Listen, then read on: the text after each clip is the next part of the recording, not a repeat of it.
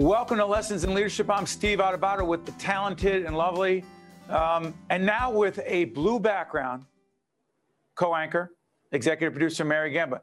Mary, you got to talk to me before we bring in Greg Lalevee from 825. What's up with the, the new background? I tell you, well, I mean, you had improved your background. You look so great. I remember saying to you, I'm jealous. I had my bookshelf, which was fine. It worked really well.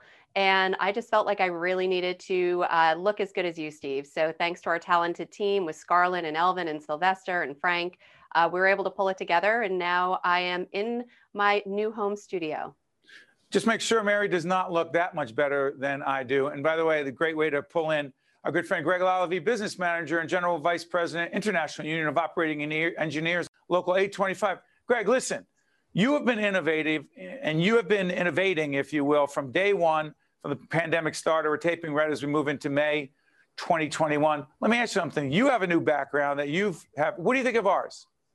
I, I think it's great. It, it's uh, it beats a bookshelf. It stops uh, probably those people. I believe there's a Twitter site out there that rates bookshelves for people on their their Zoom and other video calls. So you've you've eliminated that, or is it that you didn't like your ranking?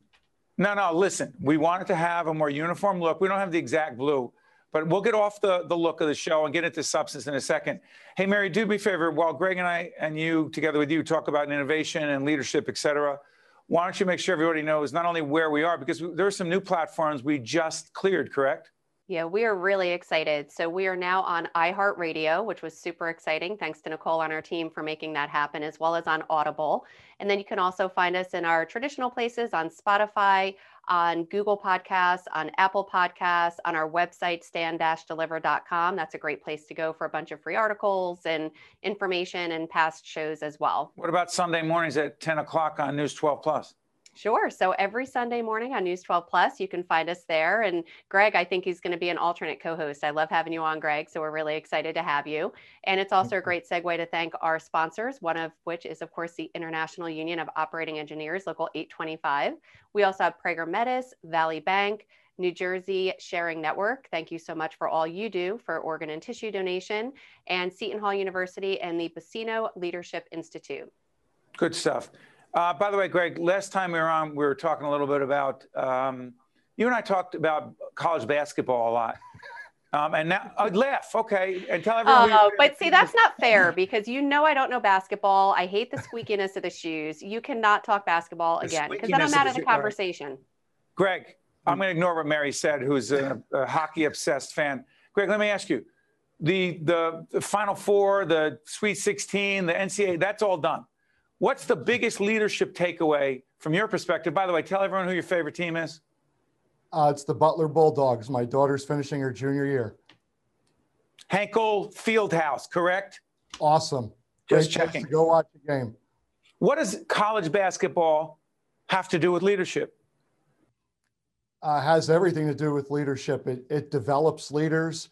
The coaches have to be good leaders through, through this very trying time. I can't imagine the disappointment. You bring up the tournament, the disappointment uh, the people had to feel sitting on the cusp of the NCAA tournament last year and and maybe missing their chance of a lifetime. Uh, it takes good leadership to, to manage those emotions and, and what those people must have been feeling and doing. We talk about adversity a lot, and you and I talk about this. And we just finished a, another round of a terrific leadership academy at 825 uh, at the, the, International Union of Operating Engineers Local 825, a terrific group of people. We just finished a series of seminars, and every time we do this, we meet new and different people, all of whom are facing different challenges. Greg, here's the question I have, and it's not about basketball, it is about leadership. And Mary and I talk about this a lot as well. Dealing with rejection, dealing with family issues, dealing with pain, suffering, rejection, um, heartache. That's about leadership in life, is it not? Sure, it's it's two things that I consider leadership. One is getting to know your team, uh, knowing about their lives outside of the workplace, uh, because you never know when life is going to interrupt one of your team members' lives in a significant way. Uh, the other thing is to have a, a, significant amount of empathy and to be able to talk to people, uh, to listen to them, and to hear them out as to what might be going on in their life. Yeah, it's interesting. Mary, jump in here because we talk about empathy a lot as well. Sure thing. And Greg, how do you balance though the being empathetic, but also running the business in terms of if a family member does have something going on, and of course you want to be friendly without being overly. Uh, we've had this conversation come up a lot in our leadership and communication seminars of how to avoid having water cooler conversation or the boss getting too friendly with their team, so they can't make those tough decisions when the time comes. How do you balance that? Well, in the end, you have to be able to make the tough decisions. And, and I think behind a closed door with some of your team members who may be going through a difficult time is having the candid conversation about what you're willing to do and what your expectations are. I think all cards on the table uh, leads to a good outcome in the sense that eh, what's going, what you say is to be expected I believe will be delivered on the other end if you're very open about it. Mary, you know, it's funny. It, it, actually happened last night as we're taping this show in a leadership academy with a group of physicians. And some of them are saying, I came up with the other physicians and now I'm the head of the department of um, uh, the, the emergency room or the operating room or, or the head of medicine, whatever it is. And, but I'm fr- we're friends.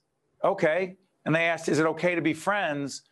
With someone if you're the leader of the team? And my, my answer, and I like your reaction, Greg, and yours, Mary, as well, is it's fine to be friendly. But if your friendship and your closeness on a personal level, because Mary and I are very close, but our personal friendship has not gotten in the way of having really difficult conversations and giving feedback to each other that neither one of us want to hear, but need to hear. Is that the balance for you, Greg? The, the hardest barrier, I think, to cross is to move from being a colleague to being the supervisor or the boss. It's a very difficult transition to make. And the hardest part of that is detaching your personal affinity, your personal friendship with some of the team from having to be their boss. Sometimes you have to lay a charge into somebody who might otherwise be a friend. That friend may not be expecting uh, what what's come, what might be coming out of you as a supervisor, but at the end of the day, you have a responsibility to your organization, a responsibility to your team, a responsibility to those you serve uh, to make sure that you're running at maximum efficiency. By the way, uh, that's Greg Lalevee, Mary Gamba on our new set, Steve Adubato. This is Lessons in Leadership. We're so glad that you joined us. And I know you, you see Greg on with us a lot. It's because every time we have offline conversations with him, with him or in the seminar, he always brings up a new and different way of looking at things. Mary, we did it last time. We can do it again. Um, look at you. I could tell exactly that you know what I'm thinking. So when team member Mary set it up, a team member comes to you, and what has Greg called that less than buttoned up? I can't believe go. we're going there again. I can't believe it. No, no. Well, no, I will go there for a second, but it does what? not get old. It doesn't get old. It doesn't get old. Here, here, boss. Here's my problem. Go ahead, Mary because it happens on an almost daily if not weekly basis where one of your team members comes to you and says hey here i have this leaky bag of poop for you and it's leaking all over the place and you don't know what to do with it. And i know we've talked about it before greg but as far as advice when somebody does come for people that haven't heard this before what advice do you have when somebody does come to you on your team with that leaky bag of poop? Well and full context the team member has a habit of plopping it on your desk and then walking out the door. Yes. Uh, and, that, and that's what creates the issue. Um, to, to me, it's don't, don't walk in with a problem uh, without walking in with a, a couple of different possible solutions to the problem. Willing to talk about it as the leader, but to just drop the problem and walk out, um, you know, assumes an awful lot. I have the time to address the problem. I have the resources to address the problem. I even know the answer to the problem because a good leader realizes that he or she doesn't have the answer to every question. Uh, so it takes it takes time and effort, but I, I ask my team members to walk in with solutions to the problem that they see. Yeah, I, I, agree, Steve. I wanted to ask one other question, though. I had it on the agenda for today, and I really want to make sure we talk to you Greg about agenda? it because. Where's my agenda? you have the same agenda and sheet of music that I have. Don't don't pretend. Why do I ignore it all the time? Okay, I don't know. That's what I'm wondering. So, Greg, we're about 14 months into the pandemic. By the time this airs, it'll be uh, a few months after that. And one thing that we have really talked extensively about when the pandemic hit, you had to go from leading your meetings in person, um, big group union meetings, now you're doing it remotely. But just recently, I know in our conversations, you said you've changed your format. You've really gone, you know, above and beyond in, in making it still very effective. Can you talk a little bit about that? What have you learned and what tips and tools do you have for people that still need to lead meetings remotely? Sure. Well, we've done a couple of things. We, we still do remote meetings in formats very much like this. Uh, we've also employed a radio transmitter to have in-person meetings, uh, which allows our members to stay in their car, but still have our meetings, put out the relevant information. But it's a lot, a lot easier and a lot better uh, for myself as a leader and for the organization if those members are there and need, need or want to have a discussion, we can have that discussion because we're both in the same place where the remote can be somewhat impersonal. Greg and I talked. He was he was leading a meeting up in New York somewhere, and we talked on the way home. And what struck me about it was that he had sent me the video of him. And Greg, I'm sorry if I'm embarrassing you, but here's the thing. What I have noticed, and this is really important, it's not really about you, it's about everyone who's trying to figure out how to. And this is someone says, why are you talking about public presentation? Well, because leadership to a large extent is about moving people to act through your words. Yes, your actions as well. But Greg, what I've noticed over the years is, over this past year especially, is early on you would have a script and you would have the script somewhere near the camera. I'm not sure where. And I noticed you were, it was here and there and here and there. I watched this meeting you ran the other day. You're right into the camera. What happened to the script? I lost it um, be, because I want to try to stay more engaging. I think that's one one necessary piece of doing remote meetings is to try to keep your audience engaged, and the way to do that is to continue to make on, eye contact with them. And the eye contact is in the camera. It's not on my notes or, or looking around or even in a, a Zoom type or other platform, looking at all the talking heads that might be on my screen. But you have bullet points. Oh, absolutely. Yeah. And, and I just people think you're winging it right now. Don't they think you're winging it and you're not? Let them know. Yeah, no, not winging it at all. Uh, what, one of the things actually, you know, you want to go back, sorry, Mary, we'll go back to college basketball for a second. But one of the things I keep uh, in a couple of the rooms that I'm in is I keep what's called the Butler Way um, hanging on a wall where I can see it. Uh, because it's a good, it's a good guide for me in everything that I do. Uh, the other quote, Mary, is it come from Ecclesiastes Yes, 4:12? true. Can you can you can you do it verbatim? Sure. Where, where one may fall prey, two can resist him. A threefold cord is not easily unwound. What do you take from that, Greg? Well, it takes, a- it takes a team that people can gather together as a team and work together and accomplish great things. What do you take, Mary? Oh, I, I tell you, I, I've been thinking about that for a very long time, uh, just with at work and at home, just that there's power in numbers. And it's just so incredible when you do have that great team that really comes together as a cord and works together toward a common goal. So that really resonated with me for sure. Um, Greg, before I let you go, how do you stay upbeat and positive? And I don't mean like no disrespect, like holding hands, singing kumbaya positive. There's nothing wrong with that, but that's not what we're talking about. How do you stay with all of the issues, challenges, problems, obstacles, uncertainty? Wow, we didn't expect that, etc. Um, with all that responsibility, long-winded way of asking, how do you stay upbeat and positive? Because as the late great Keith Harrell once said in his book, attitude is everything. I love what I do. And when I think about my union, the Operating Engineers Union, my father uh, was in this union from the time he was discharged from the Marine Corps in 1960. I followed him into it. So, very simply, there's nothing I have had or will have in my life that I don't owe back to this organization somehow. It's a debt I'll never have repaid for as long as I live. Uh, so I continue to just try to repay that debt and pay it forward to those that'll be behind me. Well said. By the way, Mary, in the future, we have another 825 superstar. Uh, Kevin Young going to be with us. What, what, what? I said superstar. You start laughing, Greg. He, first of all, he graduated from the 825 Stand and Deliver Leadership Academy.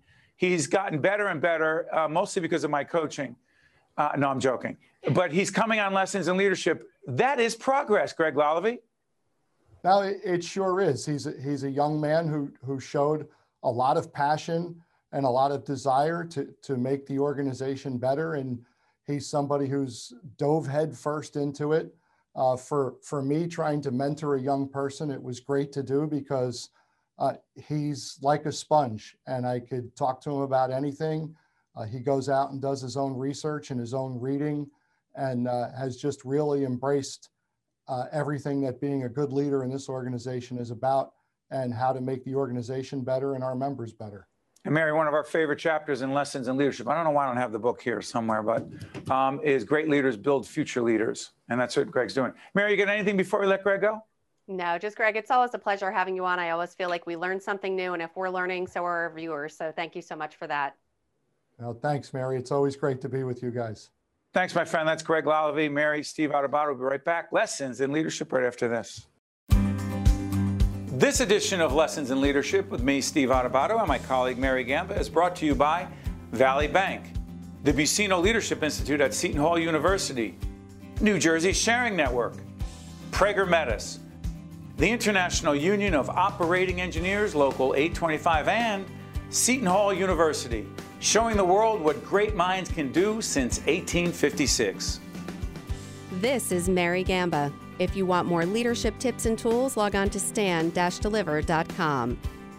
Promotional support for this edition of Lessons in Leadership with me, Steve Adubato, and my colleague, Mary Gamba, has been provided by NJ.com, NJBIA, and New Jersey Business Magazine, CIANJ, and Commerce Magazine.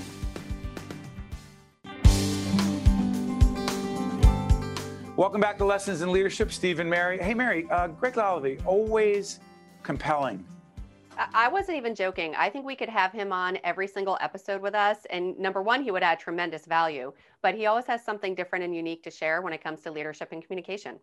He sure does. By the way, we did not, did we plug our promotional partners uh, at uh, Commerce and Industry Association of New Jersey, Commerce Magazine, New nope. Jersey Business and Industry Association, and New Jersey Business Magazine? Great job doing that. And I would also love to tell people where they can find us on Facebook at Steve Adubato PhD. That's A D U B A T O. And Sylvester will put it right up there on screen. You better do it, Sylvester. And then Twitter at Steve Adubato. And the website? Uh, stand deliver.com. Okay. So set, let's set this up. The Reverend Buster, uh, Soaries uh, DeForest Buster, Soaries senior pastor First Baptist Church of Lincoln Gardens, founder, Corporate Community Connections. I've known Buster Soaries, Reverend Soaries, for a lot of years. Um, he was a mentor of mine going all the way back when I first moved into Montclair, New Jersey from my hometown of Newark. Um, the one thing about Reverend Soaries, as you watch this interview, is he's been at this for a long time, but he doesn't do it the same way. He innovates, he creates, he builds, he creates a succession plan and he's never satisfied with the status quo, which I know people say, why does Adubato say that all the time? Is because if you're standing still, you're going backwards as a leader. And uh, we also talk about disruptors, right, Mary? We sure do. Yeah. You and he talk about the fact that you're both disruptors in a good way. And that really has to do a lot with the status quo, meaning that you want to make sure that change is constant. You're constantly looking to improve. And as we always say, going from good to great. Yeah. By the way, Reverend Soaries is a disruptor in a very good way, an innovator, a disruptor. There is not not everyone around me would call me a disruptor, disruptor, disruptor, disruptor. Oh gosh. Although some people around you may call you a disruptor, disruptor once in a you while. Know, you know, I, I, teed it up and I thought you might leave it alone, but you didn't. No, I just hit it out of the ballpark. Unlike your Yankees, I hit a home run with that one. I'm going to leave that alone. The Devils are doing real well in hockey. Oh, but I love the Devils. That's it. Well, uh, this is Reverend Soaries. We'll be right back after this. Lessons in Leadership is honored to be joined by the Reverend Dr. DeForest Buster Soaries Jr., Senior Pastor at First Baptist Church of Lincoln Gardens. Good to see you, Buster. Good to be here. Good to see you, Steve, always. Um, Reverend Soaries just did a conversation with us for our public television programming. This is Lessons in Leadership. Um, Reverend, I need to ask you. I struggle, think about, write about, teach about, and make a lot of mistakes about leadership. What about you? I think we're experiencing a leadership crisis in the country. And when I look at it from my perspective, I think there was a shift in the 70s and then the 80s that caused us to put more emphasis on management than leadership. Coming out of the 70s where there was there were high interest rates, economic crisis, I think the American business model, which filtered out into other sectors, really put a high premium on people who could manage, people who could manage uh, budgets, people who could manage resources, people who could manage people. But management is not leadership. What's the biggest difference, Reverend? The biggest difference is leadership takes more risks than management. Le- leadership takes people to places they have not been before. Uh, leadership motivates and inspires people. Leadership empowers people. Leadership challenges the status quo. Management perfects the art of getting the most out of the status quo. But leadership challenges the status quo and creates a new status quo. And I think coming into our generation of leaders, people who are in positions of leadership, I think we find less leadership skill and more management skill. And of course, in the political sector, we often find neither. Leaders or uh-huh. managers. We find people who are in the right place at the right time and they, they're able to raise enough money to manage enough media, work the system, and just win the prize. But I think, to your point, leader, leadership is both a skill and art and a gift and all three have to be combined and honed into something that is impactful for someone other than the leader. So I'm going to follow up with Reverend Soaries, and, and I said this on our public television program. Reverend and I um, uh, go back a long way. He married my wife Jennifer and I 20 years ago in June of it'll be June of 2021, and um, that was special, and he is special, and so he's he's always been there for advice and guidance. But the other thing he may not realize, at least for me and a lot of other people, is as a leader, he is an extraordinary visionary. He, he sees things, imagines things, and then has to communicate them to those around, him. So I'm I'm gonna get at this. You mentioned that your staff is pretty young. Well, we have a very young staff too. They're terrific. They get things done. But there are times that my mind, as much as, as long as I've been in this, I trust me, there's a question here. They're always like, really? There's another idea, Steve? Really? You want to do what? Why are we going to spin off and do this? Why are we creating this other new platform? Can't we just, and that's not a criticism of the staff, but my mind is wired, Buster, toward on the weekends thinking about new and different ways. You're shaking your head. Do we have a disease? Do you and I have some sort of sickness? What is it? Well, I think what ha- what happened to me was this, and yes, the answer is yes. We have a disease. I know. A couple of things happened to me. Number one, I grew up seeing people with the same disease. I, I grew up listening to a guy named Martin Luther King Jr., who in 1963 saw Barack Obama. People thought he was crazy. Here, here, black people were being beaten for wanting to vote in Mississippi in 1963. For walking across the Pettus Bridge. And Martin Luther King has the audacity to say he had a dream that the children of slaves and the children of slave masters will be in fellowship with each other. So we grew up. You know, your father the first time I went to the North Ward. I went to the North Ward when white people and black people in Newark were at each other's throats. It was not a pretty situation. Baraka was trying to build a low-income housing in the North Ward, and Imperial Alley had goons with, with guns. Vigilantes. Right. White, white, white racism, nationalism, and supremacy was alive and well in my neighborhood. That's all I'm going to say. And Steve Adubato said, well, we're going to stay right my here. My dad. That's right. Your father, Steve Senior, said we're going to have a North Ward Education and Cultural Center. We're going to serve everybody. We're, we're going to build a, a neighborhood. We're going to function as a part of the larger community. We don't care about the riots. The riots don't scare us. 1967. Housing and child care. So we grew up literally in our homes and in our nation seeing people who have this disease. So for us, we're normal. hey, Reverend Buster, get this. My father, you know, God rest his soul. He, he remember. I remember. He goes, you know, son, we built the North Ward Center, and everyone, a lot of people credit it now. He said, but when we built it, you know what the neighbors asked? You know what the people in, the, in our community in Newark asked? You don't intend on serving black and Hispanic people, right? Right. Not only, said, and not only was the answer yes, he ends up hiring a black woman to run the business. Adrian Davis was right. there as his right arm for all those years. And they're oh, like, well, what are you doing? Is, what about us? And he goes, well, wait a minute. We're part of something bigger. So the point I'm making is not to praise my dad. It's just that, as Reverend Soaries talks about this, going out of the box, oh, such a cliche outside the box thinking. The audacity, you talked about Dr. King. My, my father's obviously not in that category in our own ways, and I don't compare myself to you either, we're constantly, we're just not okay with the status quo. Is that a fair way to say it? And is that a big part of leadership? That no, that we are disruptors. If if if if they had written about us then and using the language of today, we are disruptors.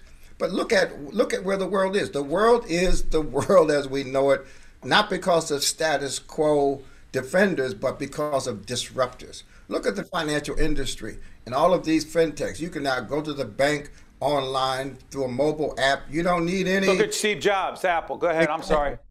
Look, look. uh, So, so yeah, Steve Jobs didn't do a survey to find out if we wanted iPhones. Steve Steve Jobs said, "You know what? I've got an idea, and I can sell it to people, and it has become now a part of our lives." So it is a disease, but it's a disease that has contributed to the evolution and to the progress of the human race from the beginning, and that's why we want our young people to have the same disease. Not everyone has it. But someone better have it. Otherwise, we're stuck in our right now, even when tomorrow comes. And, and to Reverend Soaries' point, we need people day to day, not just being good managers, and we are blessed to have such a great team, but also being innovative and creative and coming up with their own ideas so that I'm not the only crazy one doing this. Um, but uh, Buster, thank you. I I know we're scheduled for one interview, but you stayed with us to talk about leadership, and I'm better for it, and I know our audience is as well. Reverend, thank you so much. So much. Best to you and your congregation. Thanks, Steve. Best to you and your team, and to all of your impactful productions and interviews. Thank you. Yeah, that was uh, Reverend Buster Soaries. Powerful stuff. Mary, one thing I want to talk about here the Reverend Dr. Martin Luther King Jr., a leader, a disruptor, an innovator, a courageous man who changed the course of our nation.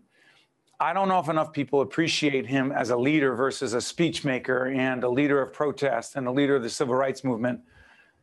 I mean, he was an incredible leader who died at 39 years of age. And I don't think people understand the courage it took to be that kind of leader and to give up your life for such a cause. Especially at that time. I mean, he was literally, as you said, a trailblazer. He was not afraid. He was also a family man. I I've read some recent uh, articles lately about that, and just he dedicated his life to truly making change happen. It's so inspirational. And if people remember his speeches, if people remember his leadership, the key is that we definitely need to continue to remember him and to uh, live, you know, by his words and his leadership for sure. Yeah, and as we wrap up the show, I want you to think about this. In Dr. King's, and, and I've, I've read so much about him, we have a library right next door, and there's a whole section of books um, about race and the civil rights movement, and so many of them are about Dr. King and also Malcolm X and others. But, but my final point is this this interesting thing about leadership. Dr. King, toward the end of his life, his very young life, he was tired, exhausted, did not on a level levels want to go to where he went to fight on behalf of a group of sanitation workers who were striking. He went. He gave an extraordinary speech the night before he died. I've been to the mountaintop. Why do I share it? Great leaders, no matter how they feel, no matter how exhausted they are, they never give up. And um, we owe a lot to Dr. King, an extraordinary leader. I'm Steve Adubato. That's Mary. This has been Lessons in Leadership. Thank you so much for watching. See you next time. This edition of Lessons in Leadership with me, Steve Adubato, and my colleague Mary Gamba is brought to you by Valley Bank, the Buccino Leadership Institute at Seton Hall University, New Jersey Sharing Network, Prager Metis, the International Union of Operating Engineers, Local 825, and Seton Hall University, showing the world what great minds can do since 1856. This is Mary Gamba. If you want more leadership tips and tools, log on to stand-deliver.com. Promotional support for this edition of Lessons in Leadership with me, Steve Adubato, and my colleague Mary Gamba has been provided by NJ.com, NJBIA, and New Jersey Business Magazine, CIANJ, and Commerce Magazine.